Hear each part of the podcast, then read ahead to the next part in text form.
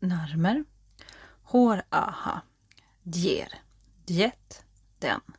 Adjip. Semerkhet. Ka.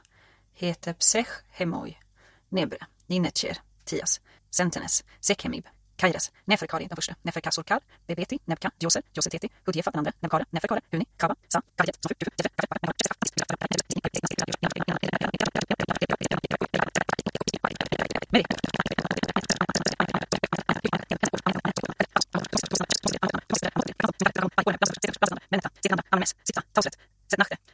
Ramses den fjärde, Ramses den femte, Ramses den sjätte, Ramses den sjunde, Ramses den åttonde, Ramses den nionde, Ramses den tionde, Ramses den elfte. Nej, nu får det faktiskt räcka.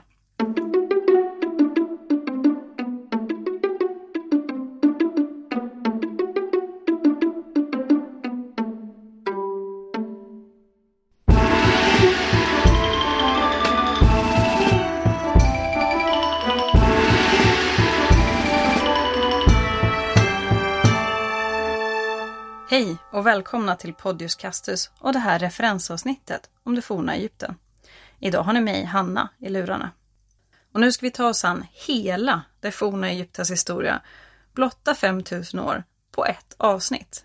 Det låter väl rimligt, eller hur? Som ni förstår så kommer det här bli ett, bli ett ganska ytligt översikt av det forna Egyptens väldigt långa och komplexa historia. Våra referensavsnitt är tänkta att ge mer en överblick utav perioden, som en lyssningsbar tidslinje och någonting man kan gå tillbaka till för att få allting att hänga ihop. Till exempel så efter det här referensavsnittet kommer ni veta att Kleopatra den sjunde, den berömda Kleopatra, har närmre till smartphonen än vad hon har till de forna Egyptens monumentala pyramider. Ganska häftigt, eller hur? Men innan vi börjar med den här själva tidslinjen måste vi prata lite om hur tid räknas i det forna Egypten. De årtalen vi använder idag, alltså före och efter vår tideräkning, är ju ett modernt räknesätt och inte hur egyptierna räknade sin tid. Utan deras räknesätt utgick från den sittande faraon. Man började om räkningen efter varje ny farao. Så det var Tutankhamons år 1, år 2, år 3. Sen byter man, kommer en ny farao, så blir det år 1, år 2, år 3 och så vidare. Vilket kan vara både förvirrande och göra det väldigt svårt att knyta regeringsår till vår moderna kronologi. Så de årtalen jag kommer nämna i det här avsnittet kanske inte kommer stämma med årtal som ni ser på andra ställen. Eh, så har jag sagt ett årtal och ni googlar och ni ser någonting annat så betyder inte det att jag har sagt fel. Kan ha gjort det, men det är väldigt, väldigt svårt att få det här att gå ihop. Så olika forskare och olika institutioner använder lite olika räknesätt. Och det som jag kommer utgå ifrån, eller försöka hålla mig till, det är Rosalie Davids tidslinje från hennes bok Handbook to Life in Ancient Egypt. Så det kommer säkert se annorlunda ut på andra ställen. Och för er som har läst eller hört om forna Egyptens historia tidigare kommer säkert ihåg att man brukar prata om olika dynastier, olika perioder som kallas till exempel Gamla riket, Mellersta riket och Nya riket. Och den här uppdelningen har man tagit från den egyptiska prästen Maneto som verkade på 200-talet före vår tideräkning. Han skrev en historia med en faraolista som sträckte sig från ungefär 3100 före vår tidräkning fram till 343 före vår tidräkning. Och visst är långa faraolistor kul, men ska vi gå igenom dem, eller den, eh, så kommer vi aldrig få slut på det här avsnittet. Så det får helt enkelt räcka med det här smakprovet i början av avsnittet. De perioder man brukar dela in forna Egyptens historia är följande. Fördynastisk tid, före cirka 3000 före vår tideräkning. Tidig dynastisk tid eller arkaisk tid, cirka 2900 ner till 2686 före vår tideräkning. Gamla riket 2686 till 2181 före vår tideräkning. Första mellanperioden 2181 till 1991 före vår tideräkning. Mellersta riket 1991 till 1786 före vår tideräkning. Andra mellantiden 1785 till 1567 före vår tideräkning. Nya riket 1566 till 1085 före vår tidräkning. Tredje mellantiden 1084 till 525 före vår tidräkning. Sentiden 524 till 332 före vår tidräkning. Ptolemeiska perioden 332 till 30 före vår tidräkning. Och alla de här årtalen som jag kommit upp kommer vara före vår tidräkning om jag inte säger någonting annat. Och som ni förstår, det här är inte årtal ni ska lägga på minnet. Utan det här är bara för att ge er en ungefärlig blick utav hur allting hänger ihop. Så med det sagt, nu kör vi! Den fördynastiska tiden kan syfta på all tid fram till den första dynastin i det forna Egypten. Eller mer specifikt perioden från cirka 5000 före vår tidräkning till runt 3100 före vår tidräkning. Under den här perioden så var inte Egypten ett enat rike utan runt cirka 3400 före vår tidräkning vet vi att det fanns två riken i det vi idag tänker på som Egypten. I norr fanns det Röda riket och i söder det Vita riket. De här två rikena hade varsin kung. De källor som finns för den här perioden är ju arkeologiska och forskningen var lite sen på bollen för just den här perioden. Det här är ju någonting man tittar på idag, men när man började med egyptologi, man ska säga 17-1800-tal och sen början på 1900-talet, så var man ju inte så superintresserad av den här perioden, för den är ganska svår att tyda. Man var mer intresserad av där det fanns gott om material och det är ju lite senare perioder. Men nu håller man på att forska mycket kring det här. Idag vet man att det var lite mindre byar under den här perioden som successivt bildade större bosättningar och som i sin tur blev de här två rikena som runt 3400 utgjorde det vi räknar som Egypten. Och vi hoppar fram ganska raskt när vi är så här tidigt. Så ungefär 300 år senare, runt 3100, kommer en viss Menes in på spelplanen och han, som kung över det vita riket i söder, intar det norra riket och etablerar sig som kung över båda rikena. Och det markerar slutet för den fördynastiska tiden. Då kommer vi direkt till tidig dynastisk eller så kallad arkaisk tid. Den arkaiska tiden innefattar första och andra dynastin och sträcker sig från enandet av de två rikena runt 3100 före vår tidräkning till 2686. Så vem var den här Menes som enade de två rikena? Ja, man vet inte riktigt. Namnet Menes dyker inte upp förrän långt senare och det debatteras inom forskningen om han var en historisk person eller om han bara är fiktion. Vissa tror att han är densamme som Narmer, mer om honom lite senare, eller som faran Aha, eller mer korrekt, Hår-Aha. Det är helt enkelt mycket svårt att veta. Enligt prästen Maneto, han som skrev den där farao-listan, så regerade Menes i 60 år innan han dödades av en flodhäst. Kul öde! Och den dubbla kronan som är så typisk för faraoner börjar användas under den här perioden. Det är en kombination av den röda kronan för norra riket och den vita kronan för det södra riket.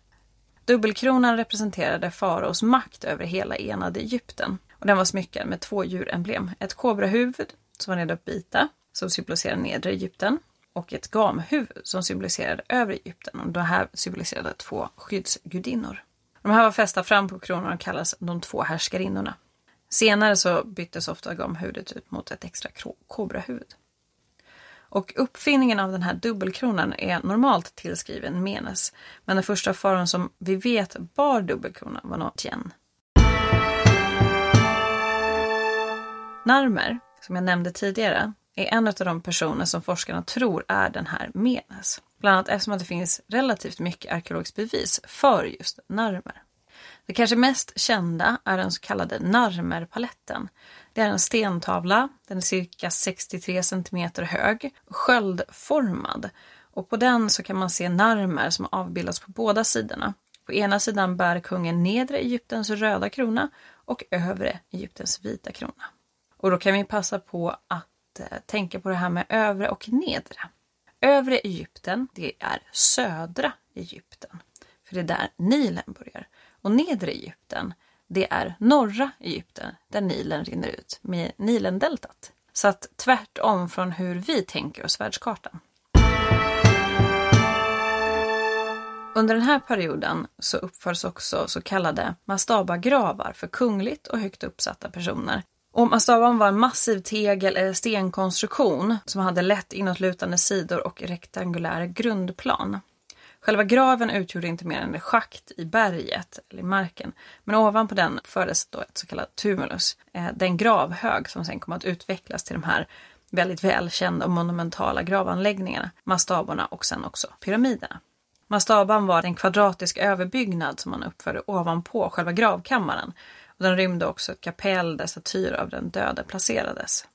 Under första dynastin finns det faktiskt bevis för att faraon följdes i döden av ett gäng utvalda personer. Alltså bedrevs mänskligt offer, något som inte verkade vara speciellt länge. Och det här ska då ha skett endast i samband med att en farao gick bort.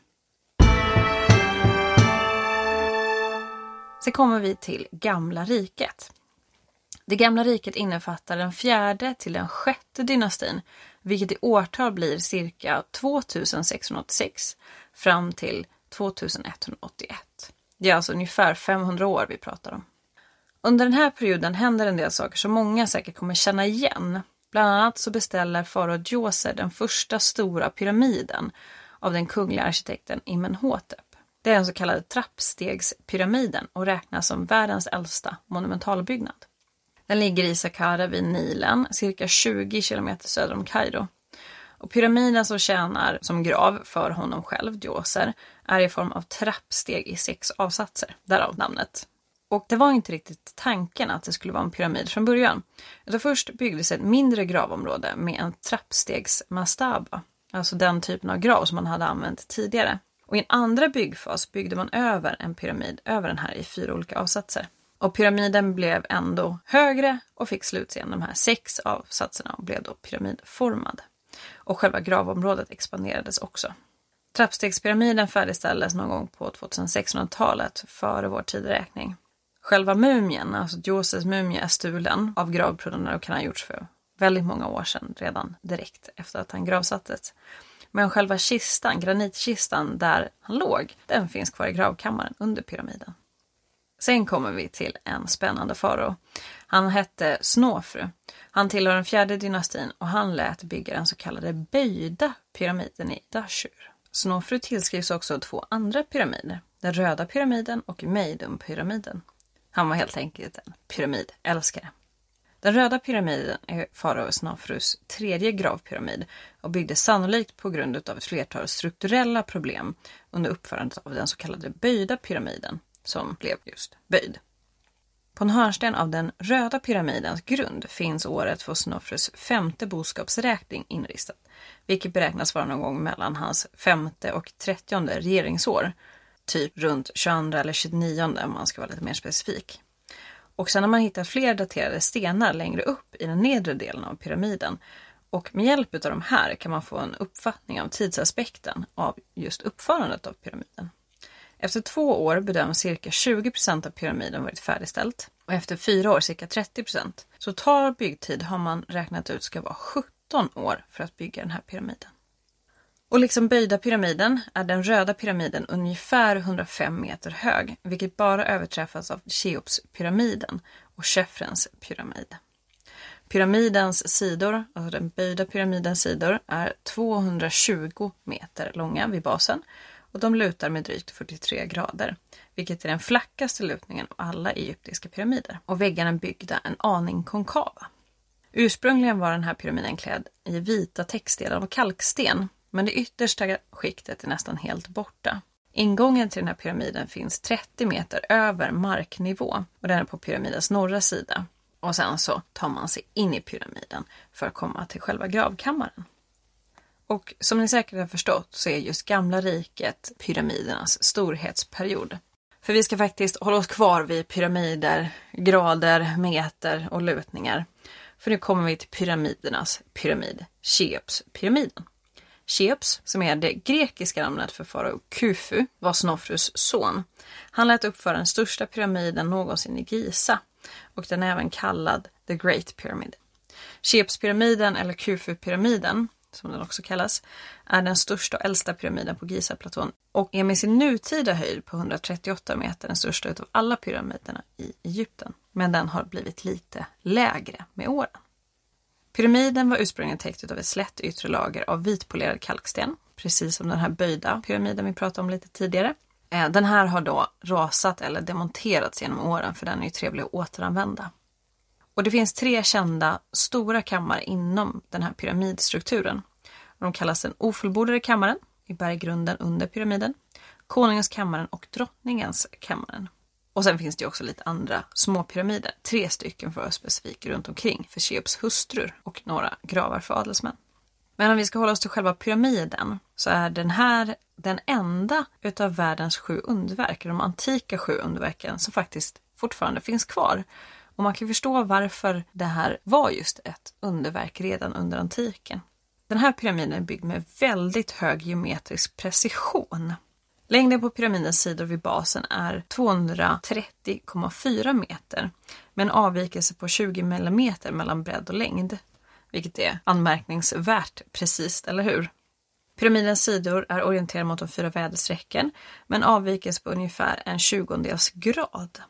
Och jag nämnde ju att den nutida höjden är 138 meter. Men den forna höjden med toppstenen inräknat bör ha varit eh, 146,7 meter hög.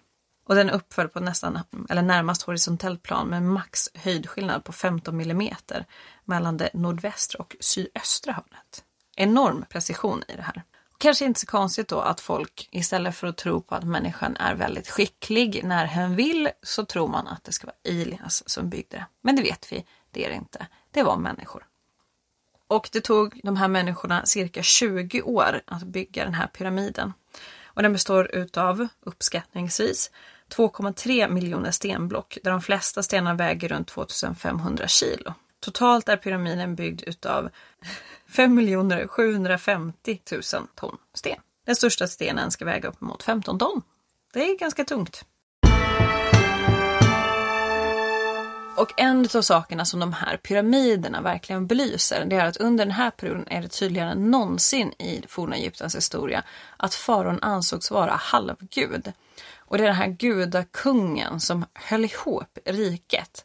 Det var bara faraon som hade ett individuellt liv efter döden och därav de här enorma strukturerna och riterna kring just döden. Att farao skulle fortsätta leva efter döden och ta hand om riket. Men det händer ju lite annat än bara pyramider. Under den här perioden, alltså väldigt tidigt, så har Egypten blivit väldigt välorganiserat och centraliserad teokrati med faraon, den gudomliga toppen. Och direkt under farao växte en avancerad byråkrati fram med en tydlig överklass. Och faraon han praktiserade månggifte, det känner ni säkert redan igen, och hade oftast väldigt många hustrur. Han hade ett helt harem. Vissa sägs att de ska ha haft uppemot 200 hustrur, det är väl kanske lite överdrift, men många kunde det vara i alla fall. Eh, och faraon gifte sig både med sina släktingar, till exempel systrar, kusiner men även döttrar. Men också med kvinnor från högt uppsatta familjer och utländska prinsessor. Det här gör man ju av diplomatiska skäl. Men de allra flesta egyptier var ju då inte faraon, utan de var fattiga bönder. De var inte slavar, det var ingen som faktiskt ägde dem, men deras tillvaro var väldigt, väldigt begränsad. Och faraons väldigt speciella position gjorde att han kunde styra mycket av landets resurser till stora monumentalbyggnader som de här pyramiderna och också eh, andra stora tempelkomplex till exempel. Men de byggde då inte utav aliens och heller inte utav slavar. För när Nilen svämmar över, och det gör den med väldigt tydligt återkommande mönster, då kunde ju inte bönderna bruka jorden. Det här är cirka tre månader om året. Och då kunde de då bli inkallade till att jobba med sådana här monumentalbyggnader eller till militärtjänst. Och just det här med Nilen som svämmar över var ju själva grundstenen i det egyptiska samhället. För när Nilen svämmar över så lämnar den efter sig ett slam som är väldigt, väldigt näringsrikt. Så jorden runt Nilen var otroligt bördig. Och det gör att man i Egypten hade en väldigt god, man hade väldigt bra förutsättningar under antiken. Det var förutsägbart, de här översvämningarna. Det skedde återkommande. Resultatet var ungefär densamma. Det kom såklart svältperioder, men, men det var ganska pålitligt och det gjorde att man kunde bruka jorden och det blev väldigt rikt. Och sen hade man även andra tillgångar, till exempel mycket guld. Så Egypten blir väldigt snabbt väldigt rikt och kan då skapa den här väldigt sammanhållna eh, strukturen, sammanstrukturen som de har under väldigt, väldigt lång tid. Och det är också ganska skyddat av naturliga gränser. Det kommer vi komma in på lite mer senare. Och redan nu så bedrev man ju då handel med många av sina grannländer. Med Nubien där de hade mycket guld, mycket elfenben och också exotiska material som panterskinn. Det vill man gärna ha. Från landet Punt, som man faktiskt inte är helt hundra på var det låg, men vissa forskare tror att det låg i dalen Somalia, fick man myrra och olibanum. Och oftast var det fredlig handel, men såklart skedde det också militära kampanjer ute i de här rikena. Och under den här perioden framkommer också ett lite mer sammanhållet Pantheon. Solguden Re blir den mest prominenta gudomen. Och faraonerna tog sig namnet son av Re, vilket var en tydlig då, symbolisk handling och visade att de var just lite mer speciella än alla andra. Men allt gott har ju ett slut och vi kommer nu till den första mellanperioden. Och den första mellanperioden det sträcker sig från 2181 till 1991 och innefattar den sjunde till den elfte dynastin. Och det som kännetecknar de här mellanperioderna är att det råder mer eller mindre politisk instabilitet. De enorma kostnaderna av alla de här monumentalbyggnaderna tärde på landet och bidrog till det gamla rikets fall. Överklassen och prästerskapet växte sig också mycket, mycket stark. Och när gamla rikets sista farao gick bort, Pepi den andre, så kollapsade systemet. Pepi, han ska ändå ha suttit vid makten länge, i 90 år. Det kan dock vara en liten feltolkning av siffrorna 6 och 9. Han kanske satt vid makten i 60 år, men det är fortfarande otroligt lång tid. Men när han dog så kollapsade systemet och samtidigt som det liksom inte riktigt funkar där i toppskiktet så börjar det också strömma in andra folk in i landet. Bland annat beduinska nomader.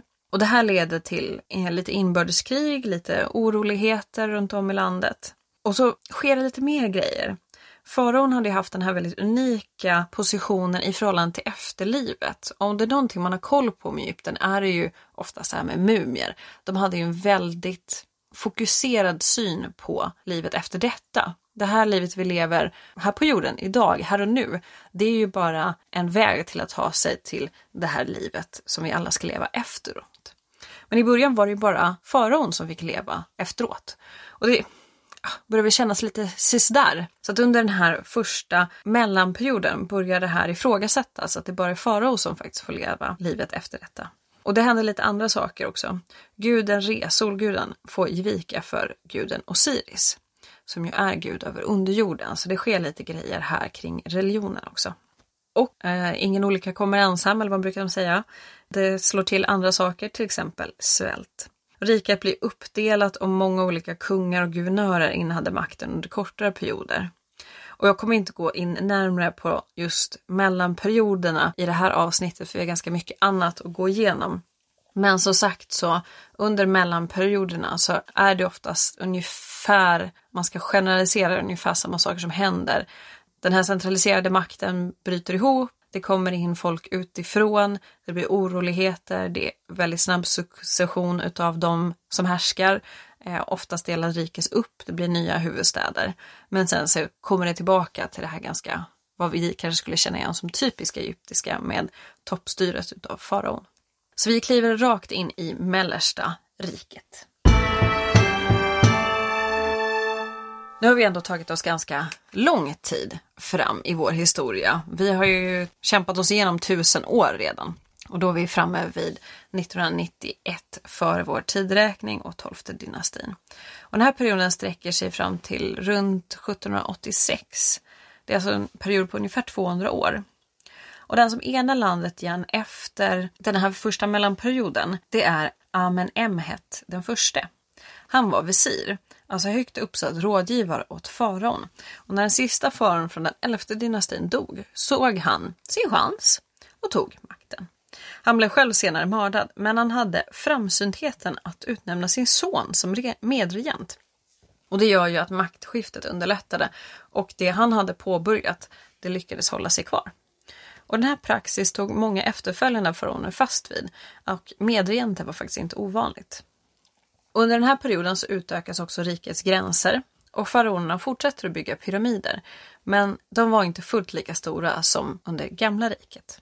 Och det här med att fortsätta bygga pyramider var ju antagligen en del i att befästa legitimitet till tronen. Eftersom man grundare av den här perioden och den här dynastin, han var ju inte utav kunglig börd, han var ju visir från början. Och sen drog man ju såklart igång andra byggnadsprogram också, eh, både religiösa byggnader och sekulära. Och en annan fjäder i hatten för dem, det var att man lyckades kolonisera Nubien, grannen till söder. Och det här var ju en vikt, mycket viktig handelspartner och en källa till exotiska material, till exempel de där panterskinnen. Men det blev lite så här smådåliga relationer med Nubien under första mellanperioden. Och nu då under Mellersta riket, då tar förhållandena till en lite mer aggressiv politik i förhållande till just sin granne i söder. Och de uppför bland annat flera fort längs gränsen för att visa sin makt och sen intar man också landet. Och nu blir riket igen en stor enad maktspelare och det blomstrar. Handeln sträcker sig väldigt, väldigt långt och man har hittat minoisk keramik i Egypten under den här perioden. Och när vi pratar om minoiskt under den här tiden så pratar vi om de så kallade äldre palatstiden med bland annat det kända palatset på Knossos. Eh, och de här så kallade palatskomplexen, det är mer administrativa byggnadskomplex, de förstördes av en våldsam jordbävning på runt 1600-talet före vår tideräkning. Men man har alltså hittat den typen av keramik i Egypten. Så det är ganska långa handelsvägar ändå. Osiriskulten som, eh, ja, som fick liksom putta ut Redar, solguden, växte sig väldigt, väldigt stark under den här perioden. Och väldigt karaktäristiskt för den här perioden är mängden gravgods. För när vi började, väldigt tidigt, så var det bara farao som fick eh, leva livet efter detta. Men nu har man ju, man har ifrågasatt det där och nu har man kommit fram till att nej, alla kan ju få leva efter detta. Och eh, för att då använda en eh, anakronistisk och väldigt modern term så nästan massproduceras gravgods. Och det är klart, det är ingen löpande bandet, men det produceras extremt mycket gravgods. För nu hade ju alla en chans till liv efter detta. Och då behöver man ju ha med sig föremål. Du måste ju fortfarande göra allt det där du gör i det här livet, måste du göra i livet efter detta. Så att det handlar om kistor, kanopkärl där organen förvaras, Ushebtis, det är de här små tjänarfigurinerna och arbetarna och självhushåll, rakhyvlar och annat. Och de här små tjänarfigurinerna får ju då ersätta de här mänskliga offren som var under första dynastin. Det har de ju gjort sedan sen dess lite mer humant sätt att hantera. Man behöver lite mer arbetare när livet efter detta kan jag tycka. Och den här perioden tar faktiskt slut med en väldigt intressant farao. Och det är nämligen Sobek Nefru. Hon var syster till farao Amen Emhet den fjärde och dotter till faraon före honom. Hon är inte den första kvinnliga faraon, men hon sticker ut lite grann eftersom att hon inte regerar åt en son till dess att han då kan bli vuxen och ta makten. Utan hon verkar sitta vid makten som den sista av sin familj och regera helt ensam. Hon ska ha regerat i tre år, 10 månader och 24 dagar. Hon kom nog till makten som lite äldre och avled faktiskt barnlös. Och här blir det då ett nytt brott i vår tidslinje. För nu kommer vi in i andra mellantiden eftersom att hon faktiskt inte hade någon direkt arvinge. Och den andra mellantiden, den tar vid där Sobek Nefrus styre tar slut, alltså 1786 och pågår ungefär 200 år fram till 1567. Och då är vi framme på dynasti 13 och hela vägen ner till dynasti 17. Mot slutet av gamla riket led Egypten till ganska många problem och den snabba successionsordningen här mot slutet gjorde att ja, systemet kollapsar igen. Den här perioden är faktiskt också känd som Hyksos-tiden eftersom att Hyksos-folket invaderar riket och tar makten. Eh, och det var under den femtonde dynastin, så att det är inte direkt i början utan lite senare som de faktiskt tar makten. Eh, och det var kanske inte en så här stor invasion utan mer av en infiltration som slutade med att de styrde nedre riket, alltså den norra delen. Och Hyksos, det betyder ungefär härskare över bergslandet och är den egyptiska benämningen på det här folket. Vi vet inte vad de kallade sig själva. De kom då från norr eh, och styrde över stora delar av forna Egypten, men inte riktigt hela. Och troligen adopterade det här folket många av de befintliga traditionerna och praxis Men historieskrivningen har svartmålat denna period och det är helt, inte helt enkelt att få rätsida på vad som faktiskt skedde. Det vi vet är att både 15 och 16 dynastierna består av utländska faraoner och det kan man bland annat märka på deras namn. Den här invasionen under just den här mellanperioden upplevs som mycket, mycket värre än under första mellanperioden då det också kom in folk så att säga utifrån. Så någon typ av, något typ av skifte i hur riket sköttes lär ju ha varit märkbar för befolkningen för det blev ett litet kollektivt trauma. Och kanske var det för att Hyksos verkade föredra guden Set och den traditionella Re över Osiris. Och att det var det som märktes. Och i söder, dit Hyksos inte riktigt tog sig, styrde prinsar från Thebe. Och de verkar vara ganska självstyrande, även om de under en period faktiskt behövde betala skatt till Hyksos i norr. Och det är som sagt inte helt klart var det här folket kom ifrån. Men baserat på deras namn tror många forskare att det var ett semitiskt folk. Men mer specifikt än så är svårt att säga. Och mot slutet av den här perioden verkar slitningarna mellan lokalbefolkningen och Hyksos-folket ha ökat. Och under den 17 dynastin ska de här tibanska prinsarna fördrivit Hyksos-folket och återtagit makten. Och senare generationer gav de här prinsarna då någon form av hjältestatus. Och den här perioden satte faktiskt ganska djupa spår. Egyptens speciella geografiska förutsättningar, det som jag nämnde lite tidigare, det är alltså då Nildeltat i norr, Saharaöknen i väst, Röda havet och en bergig öken till öst. Och i söder så har man då Nilen med de sex katarakterna eller forsarna som gör att båttransporter över den här biten av Nilen ganska svår.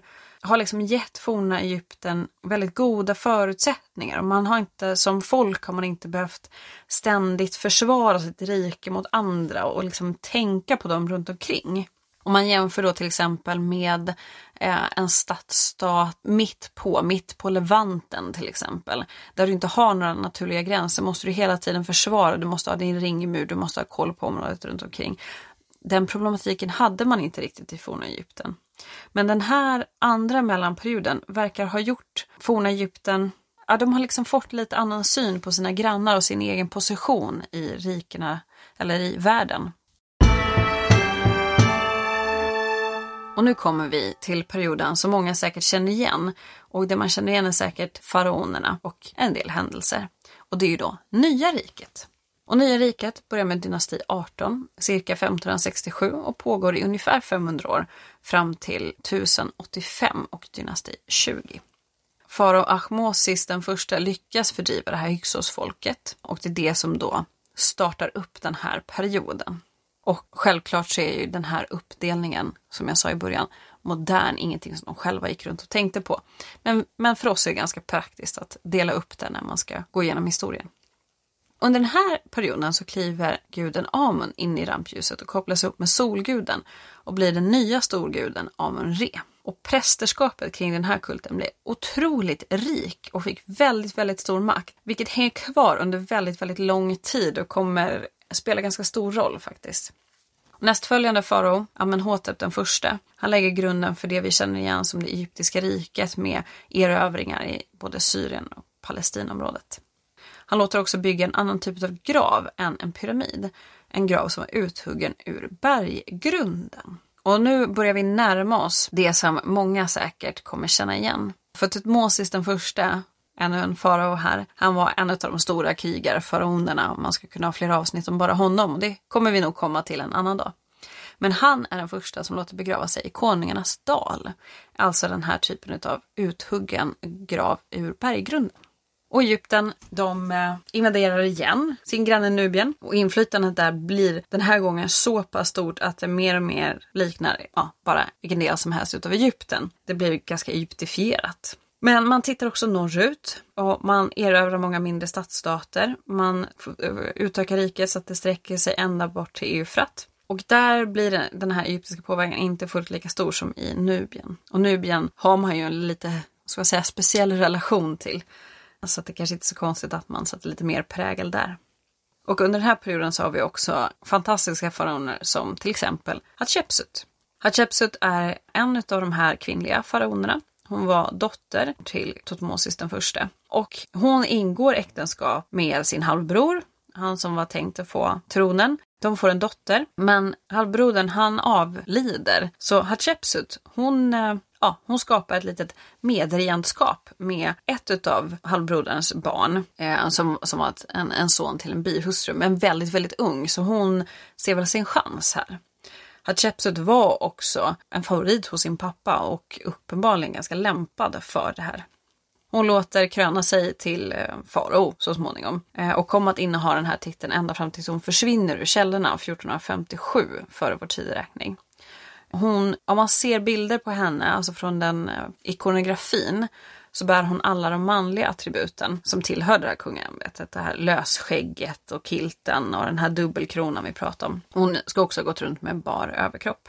Men jag sa ju att hon försvann ur källorna och det gör hon. Hon utsätts för memento mori efter hennes död och det är utav efter hennes efterträdare, den här medregenten hon har. Alltså man försöker helt enkelt sudda ut henne. Hon eh, hon kändes inte riktigt lämplig som man vill bli av med henne. Så man hackar bort hennes avbildningar och hennes kartuscher, hennes namn från olika monument och så vidare. Men tack och lov vet vi att hon fanns. Hon eh, är en väldigt intressant person. Andra absolut nämnvärda faraoner finns det gott om under den här perioden. Amenhotep den tredje är en självklar sådan. Han var en väldigt, väldigt omtyckt farao och han regerade i hela 39 år, vilket är en väldigt lång period. Under den här långa regeringstiden blir Egypten väldigt, väldigt rikt. Det var en absolut peak i Egyptens historia. Det är i stort sett en väldigt fredlig period och han upprättar väldigt goda diplomatiska relationer mellan Egypten och dess grannar. Han är också känd för eftervärlden som en väldigt stor, eller duktig byggherre. Eh, han hann både påbörja och avsluta flera storslagna byggnadsprojekt under sin livstid. Men han är också känd som pappa. För hans son, Amenhotep den fjärde, är ju mest känd som Akhenaton. Och till en början verkar Amenhotep den fjärde, innan han byter namn, han verkar köra på som vanligt, som eh, pappa och farfar och alla de andra har gjort före honom. Men ganska snabbt så börjar det hända saker. Bland annat så byter han namn då till Akhenaton och det är ju för att hedra hans favoritgud soldisken Aten. Saken med den här gudomligheten är att den inte tillåter andra gudar, vilket ställer till det rejält i ett pantheon som det egyptiska som är fullt utav väldigt viktiga gudar. Och det ställer också till det i förhållande till det mäktiga prästerskapet för Amun-Re och för de andra kulterna också såklart. Han flyttar också huvudstaden och den här perioden kallas också för Amarna-perioden efter staden som han flyttar till. Och eh, han är också gift med den kända Nefertiti. Och hon är kanske mest känd för den fantastiska byst som finns bevarad. Som hon ser väldigt vacker och ganska modern ut. Även om det finns mycket, mycket mer till henne än just hennes utseende. Och det fortsätter med speciella personer ganska kort härefter. Kanske den mest kända av de kända är ju Tutankhamon. Och hans kändisskap, om vi nu får kalla det för det, har ju mest att göra med att hans grav hittades nästintill intakt 1923. Och den här upptäckten gav upphov till en våg av egyptomani. Och det här sammanföll också med utgrävningar i Amarna där man bland annat hittade den här bysten utav Nefertiti. Eh, och även om Tutankhamon dog när han var väldigt ung och han fick liksom, ja, han, han väl inte få några söner och blir ganska stökigt efter honom, så blir han ändå en, i vår moderna värld, stor kändis. Men vi har åtminstone en till känd farao som vi ska ta innan vi går vidare. Och det är under nästa dynasti, den 19, så har vi Ramses den andra. Hans regeringstid på runt 66-67 år är den näst längsta av alla antika faraoners regeringstider. Extremt lång. Och han, Ramses är ju känd för att han har utfört ganska många militära expeditioner. I slaget vid Kadesh, som skedde 1286 före vår tideräkning, stred han mot hittiternas kung. Hela, hela det här kriget är ganska spännande. De håller på ganska länge, men det är ingen som riktigt lyckas övervinna den andra. Så man skriver en överenskommelse, det är den första bevarade fredsavtalet i historien. Men både Ramses och eh, hettiternas kung åker hem och säger att det är de som har vunnit. Så det är en propagandagrej som pågår där. Och Ramses II är eventuellt den farao man kan koppla till Gamla Testamentets berättelse om uttåget ur Egypten. Alltså Moses och hela den storyn. Men om det tvistar de lärde. Farao Ramses den elfte blir den sista faraon av nya riket. Han styr praktiken över bara den norra delen medan Amunprästerna tar makten i söder. Och Ramses den elfte är också den sista faraon som gravsätts i Konungarnas dal. Och efter honom, då kommer vi in i en sån här härlig mellanperiod igen. Så, tredje mellanperioden är vi inne på nu. Den här är lång, den är cirka 500 år, från 1085 till 525 före vår tideräkning. Och det handlar om dynastierna 21 till 26. Och precis som tidigare mellanperioder är det här en period där den centraliserade makten faller isär och det blir stökigt i landet. Dock utmärks den här perioden att det är ganska många olika utländska härskardynastier. Först ut så kom det härskare från det antika Libyen, följt av nubiska härskare som fick lite revansch på sin granne i norr, där äntligen. Och när den här perioden tar slut så styrs Egypten av vasallkungar till Assyrien. Men under 26 dynastin blir Egypten självständigt igen. Och vissa räknar den här 26 dynastin till sentiden igen, så att just den här perioden är ännu tydligare med att ja, hur man räknar de här perioderna, hur man räknar åren, det skiljer sig från forskare till forskare. Och om man blickar mot Grekland och Rom för att liksom placera in oss tidsmässigt även där, så har vi ju i den grekiska världen eh, diktaren Homeros som troligen verkade på 700-talet, om han är en faktisk person. Och han är ju då tillskriven verken Iliaden och Odysseen. Och i Rom ska enligt den romerska traditionen själva staden ha grundats och det var år 753. Så där är vi i den grekiska och romerska världen medan vi har kommit så långt som till tredje mellanperioden i Egypten. Och vi kliver raskt vidare in i sentiden. Och sentiden är en ganska kort period, den är på cirka 200 år. Från 525 fram till Alexander den store tågar in i Egypten 332 för vår tidräkning. Den tar start vid dynasti 27, eller då 26 beroende på hur man räknar, och fortsätter till dynasti 30. Det här är också den första persiska perioden med persiska kungar som styr och de styr Egypten som ett satrappkungadöme. Och flera uppror dras igång under den här perioden men de slås ner varje gång. Och ibland kallar man den här perioden just istället för den persiska tiden. Så att om ni stöter på den benämningen så är det alltså sentiden. Och den här persiska eliten, den styrande eliten, verkar ha anammat de egyptiska traditionerna och sederna i ganska stor utsträckning. Och den här perioden verkar inte ha skapat några radikala förändringar i egyptiska systemet. Till exempel jämför med Hyksos eller det som vi kommer komma in på nu, den ptolemeiska perioden. Men trots det så välkomnas Alexander den store som en befriare när han tågar in i Egypten och tar makten. Och då har vi kommit till den ptolemaiska perioden. Och den här perioden börjar när Alexander den store, han tågar in i Egypten 332 och det slutar med den berömda Kleopatra år 30 före vår tideräkning. Redan under sentiden, alltså förra perioden, så har små grekiska, ska jag kalla minisamhällen, vuxit upp i Egypten. Främst i nedre Egypten, alltså norra delen, eh, vilket underlättar för Alexander när han tågar in. Och den persiska satrappkungen som satt, han gav upp utan strid. Han kände till Alexanders rykte och kände väl att det var lönlöst. Alexander själv, han ska ha spenderat bara sex månader i Egypten. Men han blev krönt till farao av de egyptiska prästerna och han grundar staden Alexandria, döpt efter sig själv såklart.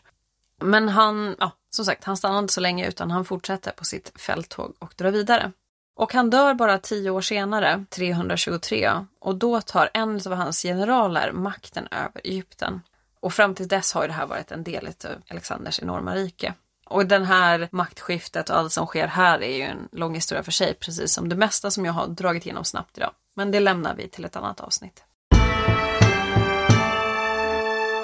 Ptolemaios den första Soter blir den första faron i den ptolemeiska grenen. Och den här perioden kallas ju den ptolemeiska perioden efter Ptolemaios själv. Och han var ganska strategisk får man nog ändå anse. Han tar vid vid ganska många klassiska egyptiska seder han utnämner sin son som medregent. Han återinförde seden med syskonäktenskap. Han tog sig flera religiösa titlar. Han byggde tempel och monument åt de egyptiska gudarna. Så att han verkar förstå vikten av att visa att han är, även om han är grek, så är han en del av det egyptiska samhället. Och i Alexandria, den här staden som Alexander den store grundade, som växte sig jättestor jättesnabbt, så kommer också biblioteket Alexandria till. Och den här staden blir av sin position en väldigt viktig handelsstad men utav biblioteket också en väldigt viktig intellektuell stad. Och grekerna, de här grekerna som både kom med Ptolemaios och Alexander, de som fanns där innan, blir den nya eliten. Och den inhemska eliten den knuffas lite åt sidan. Och den här ptolemeiska dynastin, de inför fler djupgående förändringar än de tidigare utländska härskarna. Och trots att de skapade väldigt blomstrande rike fick inte egyptierna mycket av det och missnöjet ledde faktiskt till flera uppror även under den här perioden. Och det tar slut med en ganska känd historia som många säkert känner till och det är ju Kleopatra den sjunde. Hon var dotter till faraon. Hon styrde som medregent tillsammans med sin pappa, men senare även med två bröder. Och det är en ganska komplex historia med de här familjestridigheterna. Så vi går rakt vidare till att hon ligger i fejd med sin bror och för att få hjälp så ber hon romarna. Och det är alltså Caesar. Och ni har kanske hört hela historien med Kleopatra som kommer inrullad i en matta för att träffa Caesar. Inte så sannolikt men hon får i alla fall hjälp utav Caesar. Men Caesar han mördas ju i Rom och då står hon utan hans stöd och allierar sig istället med Marcus Antonius. Men de i sin tur hamnar mitt i inbördeskriget, det romerska inbördeskriget. Nu är hon indragen i det också. Och Kleopatra hon förlorar mot Octavianus, han som sedermera blir kejsare Augustus. Och hon tar sitt liv eller dödas. Och eh, ja, där tar den perioden slut. De flesta antika källor svartmålar Kleopatra och det är ju för att de är romerska källor och hon var ju fienden. Men det finns lite kvar från Egypten och de ger en lite mer nyanserad bild av det hela. Hon var bland annat den första i den här ptolemeiska dynastin som lärde sig att prata det lokala egyptiska språket. Och eh, den bild vi har idag utav Kleopatra är ju ganska färgad utav till exempel Shakespeares pjäs om Kleopatra. Men mer om det en annan gång. Men nu har vi nästan kommit fram till slutet. För nu har vi kommit till det romerska Egypten. Augustus, alltså Octavianus som han hette när den här striden stod mellan honom själv och fienden Kleopatra och Marcus Antonius. Han eh, utnämns till farao den 31 augusti år 31 för vår tidräkning. Och i och med det förlorar Egypten sin självständighet och blir en romersk provins.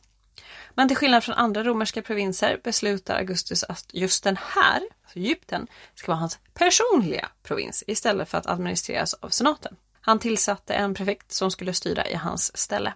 Det kan ju vara för att Egypten var otroligt rikt och verkligen något man behövde. Både på spannmål, mat, jätteviktigt, och även saker som guld.